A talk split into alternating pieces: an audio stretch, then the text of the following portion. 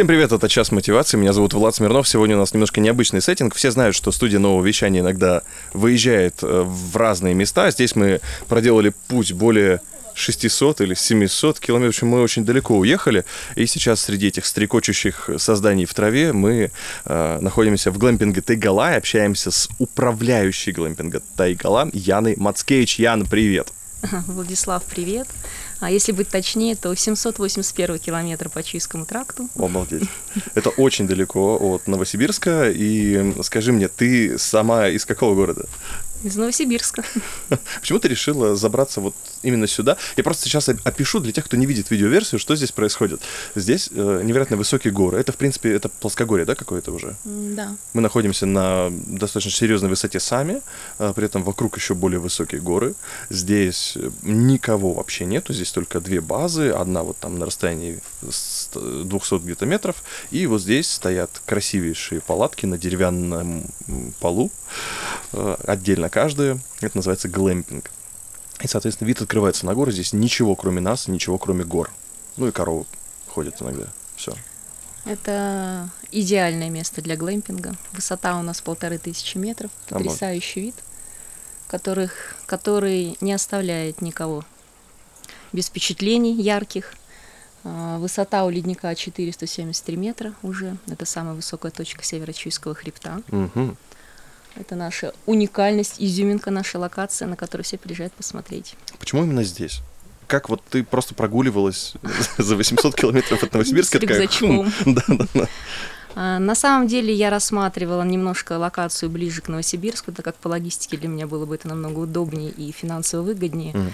Это сначала был Алтай, Алтайский край, угу. потом эти холмогорья меня не так привлекли сильно. А, дальше друзья посоветовали, может быть, рассмотреть район Чемала. Там есть такая деревня Еланда. Угу. Сейчас развивается очень активно. И был вариант глэмпинг открыть там. Мы туда смотрели, смотрели землю. А потом уже, когда никаких вариантов не осталось, мы уже немножко заскочили вперед. Я вообще хотела рассказать, а, вернусь назад. У меня уже был глэмпинг, уже был а, проект на процентов, наверное, 80 закуплен. И я поняла в марте, что у меня нет земли вообще, что, оказывается, нужна земля. Я думала, что на таком большом Великом Алтае, где я много чего знаю, много где была, а, обязательно должен найтись маленький кусочек для этого проекта прекрасного. Вот такие у меня были мысли, чисто бизнес по-женски у неопытного человека. Ага. Раньше у меня не было самостоятельных проектов, но вот такие были рассуждения. И когда я уже начала понимать, что Земле, это, оказывается, не так все просто, что есть и назначение, и кадастровые номера, пришлось в этом во всем разобраться, изучить. А время уже поджимало, так как а, это только летний формат отдыха, и работали мы первый сезон с июня по сентябрь. Угу. А, в марте земли все еще не было. Май, май идет на постройку. И я, конечно, уже схватилась за голову. Ну, вот какими-то чудесами Вселенной я оказалась здесь. Ага, вот оно что. Да, все было на самом деле просто. Не могу открывать всех секретов. Угу. Есть определенные договоренности, но. В общем, я взмоли... взмолилась у Вселенной, неужели хотя бы маленький кусочек для меня самый лучший. И вот мы посотрудничали с местными, и этот кусочек оказался здесь. Ага, Вселенная тебя услышала, с дороги не такой красивый вид. А, когда я сюда приехала, я поняла, что мы здесь остаемся на какой-то А-а-а. период. А дальше будет видно. Это не капитальное строение, мы всегда можем собраться и переехать в какое-то другое красивое место. Угу. У глэмпингов разные есть форматы. Ну и в принципе даже вот э, мы, когда едешь по Чуйскому тракту, видишь написано кемпинг, а там стоят прям домики деревянные, маленькие, но домики. А бывает кемпинг это просто лужайка и ставь что хочешь. А глэмпинг это что-то среднее, и тоже есть еще и там купольные всякие дома, там и всякие разные, там прозрачные, непрозрачные, всякие разные. А ты остановилась на таком классическом виде палаток. Ну, я бы не сказал, что он сильно классический, конечно, здесь много интересных ноу-хау, но выглядит это как палатка. Почему именно такая? Наверное, меня привлекает э, вот это сочетание формы, сочетание материалов и производитель то, что делает, мне нравится. Mm. Давно смотрела в эту сторону. Это производитель Дикий дом, Москва. Mm-hmm. Интересные конструкции у них. Опоры сделаны из сосны-лиственницы, то есть где-то сосна, где-то лиственница. Мгм, мгм. Наверное, натуральные материалы, поэтому и привлекло. Купольные дома тоже интересные. Мои дети сами проявляют интерес к купольным домикам, Так. просили их свозить обязательно пожить там. Но для меня лично это ну, очень много пластика, э, металлические конструкции, э, более такое холодное помещение, я бы сказала. Ну, ты и вперед хорошо э, зашла, потому что сейчас купольных все больше и больше. Вот с каждым годом мы ездим каждый раз по Чуйскому тракту, и вижу, что это такое, типа, тренд. А вот таких нету. Вот нет, есть такие Да? как бы палатки, да. А, Хотела сказать, что очень комфортно а, сделаны окна, правильно, вентиляция налажена, то есть в жаркую погоду, когда открываешь окна, в шатре достаточно про- прохладно. М. Ну да, в, это, в этом есть прикол. И, конечно же, никакого ветра они не боятся за счет Это да. тяжелой деревянной Ну, конструкции. наверное, это классика. Я люблю классику. А, Много сами путешествовали, и много жили в палатке, и вот это вот ощущение, когда тебе приходится в палатку заползать на корточках, превращаться в гусеничку, чтобы переодеться. А а сейчас, когда я сама как бы тестировала, заходишь в палатку в полный рост, очень комфортно, есть плечики, ты можешь снять верхнюю одежду. И здесь, наверное, вряд ли будет возможность построить гостиницу, но вот формат с такими палатками, люди, у людей есть возможность приехать и с комфортом провести время здесь, в уединении в горах, Мгм. насладиться видами. Здесь много решений. Ну вот мы остановимся, наверное, на санузле. Это вообще в палатке есть свой свой санузел. Во-первых, э, далеко не во всех номерах. В принципе, в любом месте Алтая можно найти вообще отдельный санузел. То, что здесь не нужно ходить в деревянное что-то, это уже радует. И там буквально вот заходишь, там висит невероятно красивый металлический такой весь блестящий, хромированный или какой он там душ. Очень такой дикий контраст, но при этом ты понимаешь, что там течет, это же горная вода, по сути, да, это из горной реки. Ну, она и теплая есть, конечно же, горячая, точнее. Но вот это ощущение, оно невероятно крутое. Ты сможешь помыться в душе и выйти на природу и босиком пойти искать корову. Это важная составляющая комфортного отдыха, чтобы был душ, биотуалет, вода горячая, холодная. В этом, наверное, есть комфорт для туриста. Насколько сложно поддерживать вообще жизнедеятельность такого места?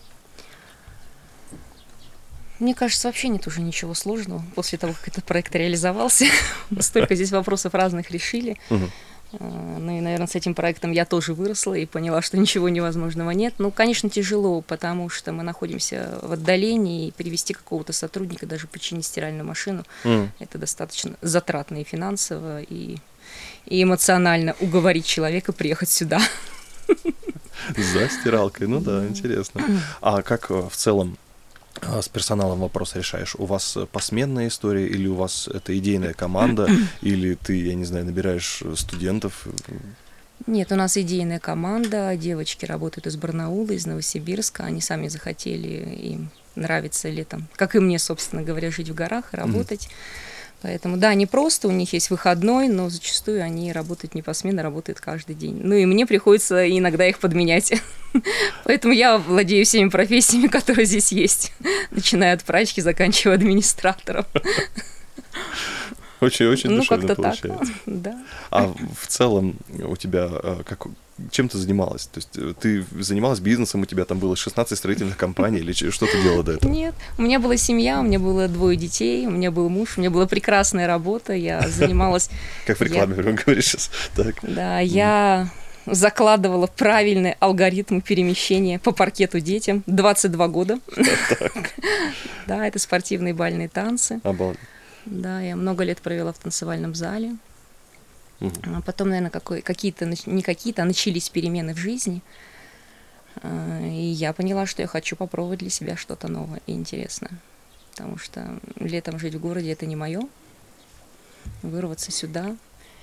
И, о счастье, все получилось. Первый сезон было сложно, я не понимала, будет ли это здесь успешно, будет ли пользоваться популярностью, так как у нас нет ни указателей, с продвижением было непонятно. Это мой первый опыт. О, Но все получилось. То есть не было бизнес-плана? Но он был как бы А. такой, на салфетке, можно сказать, был Он бизнес-план. больше финансовый был, да, или как? Да, а. я пробовала в плане там продвижения везде по чуть-чуть вложить и посмотреть, как это будет. Но все-таки вот в этом проекте самое выгодное и успешное получилось это отзывы от гостей. Угу. Самое приятное и самый лучший комплимент для меня это то, что гости хотят вернуться, хотят продлить, хотят приехать еще и всегда рекомендуют нас кому-то еще. Поэтому, наверное, я бы сказала, процентов 70 сюда приезжают люди, которым либо нас порекомендовали, либо уже были у нас. Ого вот по второму сезону, судя из опыта. Такой супер ретаргет. Ну, хотя здесь ретаргет-то и не нужен. Но ты помнишь это место прекрасно, да, чтобы в него вернуться. А, кто заезжает, какие люди, какой контингент здесь? Я просто вижу, что частенько заезжает на одну ночь. Ну, видимо, откуда-то, ехая откуда-то, как это говорится. На одну ночь заезжают да. редко. Mm. Когда у нас остаются какие-то окна в mm-hmm. бронировании, то мы гости звонят, просят, договариваются. Мы, конечно же, идем навстречу, но зачастую в этом году э, вообще две ночи у нас минимум проживания uh-huh, двух ночей, но в этом году и пять ночей, и десять дней, и десять ночей проживают. Э, мне кажется, что я это чувствую, и люди, которые приезжают, тоже невероятную силу, которая есть в этом месте. Uh-huh. Горы они питают, вдохновляют. Что делают здесь э, гости? Ну, они гуляют, смотрят на интересную дверь, я знаю. Ну, мои наблюдения. Так. Гости, первое, они замедляются и становятся тише. О. Это, мне кажется, очень важно в жизни, иногда себе это разрешать, вырваться на ну, в такое место, где ты можешь себе это позволить, угу. где нету магазинов, где нету телевизоров, где нету новостной какой-то информации бесконечной. Угу где стрекочут кузнечики, где летают коршуны. Ну, кстати, да. Ходит животное у тебя в 10 метрах. Да, я видел, как ты, позавчера выгоняла корову. Это было так мило. Да.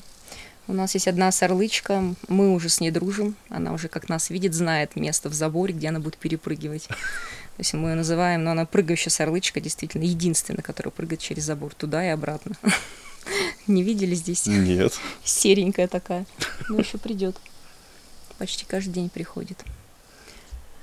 Э, куда отсюда отправляются? На какие экскурсии, на какие места? У вас лежат напом... карточки-напоминалки везде в глэмпинге, и они очень прикольно сделаны. Там, с одной стороны, информация, а с другой стороны, как добраться, ну, как-то так все интересно. И, в принципе, отсюда место хорошее. То есть здесь недалеко Акташ, а Акташ — это такая точка, откуда ехать на все основные достопримечательности Алтая никакой сложности нет. Даже можно с утра э, добраться на экскурсии на ретранслятор, даже можно поехать на э, Катуирык на перевал, можно съездить на Марс, можно съездить, ну, не знаю, на Гейзеровое озеро, ну, это понятно, что и так далее. Ну, я бы сказала, что мы находимся в эпицентре всех экскурсий, которые здесь могут. Я для гостей выделила три направления. Это первое по Чуйскому тракту в сторону марсианских пейзажей. Гости могут посмотреть по дороге Езерное озеро, Северо-Чуйский хребет, ну и непосредственно сами марсианские пейзажи. Следующее направление, второе, это перевал Катуйрык. По дороге это Акташ, Красные ворота, Улаганские озера, Пазырыкские курганы. Ну и, конечно же, Божественная долина Чулышман. И третий вариант для тех, кто никуда не хочет ехать, они уже наездились, они остаются в локации, либо это конные прогулки, либо трекинг наверх, а, либо прогулка к Можайскому каскаду, либо пешком, либо на лошадях, либо водопад у нас здесь есть рядом, километра 3-4 от дороги.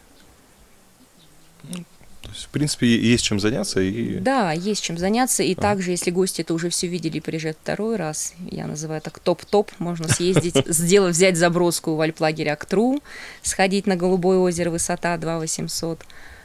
А, можно подняться, взять заброску на Акташинский ретранслятор как раз, можно на перевалачик съездить, посмотреть, как бы много интересных мест которые не так э, популярны. Ну, сейчас на самом деле этот район вообще набирает популярность в целом, и ну народу ну, да. очень много едет сюда.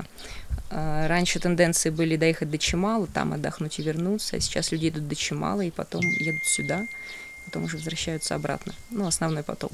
Я заметил, последние пару лет Акташ строится просто невероятными темпами, там даже вот по общепиту, который там растет, разрастается заметно. Следующее это что, Кашагач будет строиться? А, следующее это Плата Укок, угу. это граница угу. с Монголией, интересные места. Мы сами в этом году, кстати, первый раз посетили Плата Укок. Интересное очень место. Это где раскопали принцессу. Угу, угу. Да, Другой это... животный мир отличается, чем здесь. Э, множество тарбаганов бегающих, это большие сурки. А. Толстые, пузатые, дети мои были просто в восторге. Это грифы, летающие на табу, это беркуты. Уф. Интересно. Природа Алтая, конечно, волшебная. И есть много разных э, целебных историй здесь, и восстановление здоровья. Да тут даже воздух, я думаю, помогает. А что ты считаешь самое главное нужно взять от алтайской природы, в качестве сувенира на память, кроме воздуха? То есть где, где улучшить себя, полечиться? Не знаю, искупаться в горном озере, э, ходить босиком по горной реке? Я считаю, что лучшее лекарство – это впечатление. Ага. Поэтому нужно получать впечатление, и никакие болезни тебе не страшны. А впечатления, они могут быть от контрастов горячей бани и холодной воды. У нас, кстати, есть очень интересно реализованная баня. Угу. Люди иногда удивляются, как это баня, нет душа.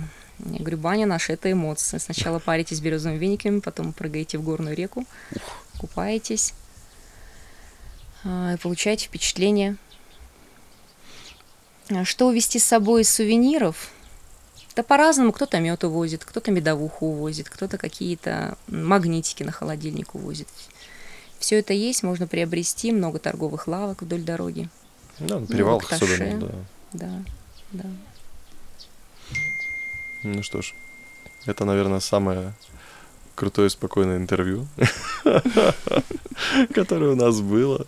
И я знаю, что множество интересных эм, событий происходит в мире хорики, в принципе. Ну, то есть э, мы вот недавно вернулись с фестиваля рестораторов «Дача», который проходил под Новосибирском mm-hmm. в Сандоре Парус Резорт.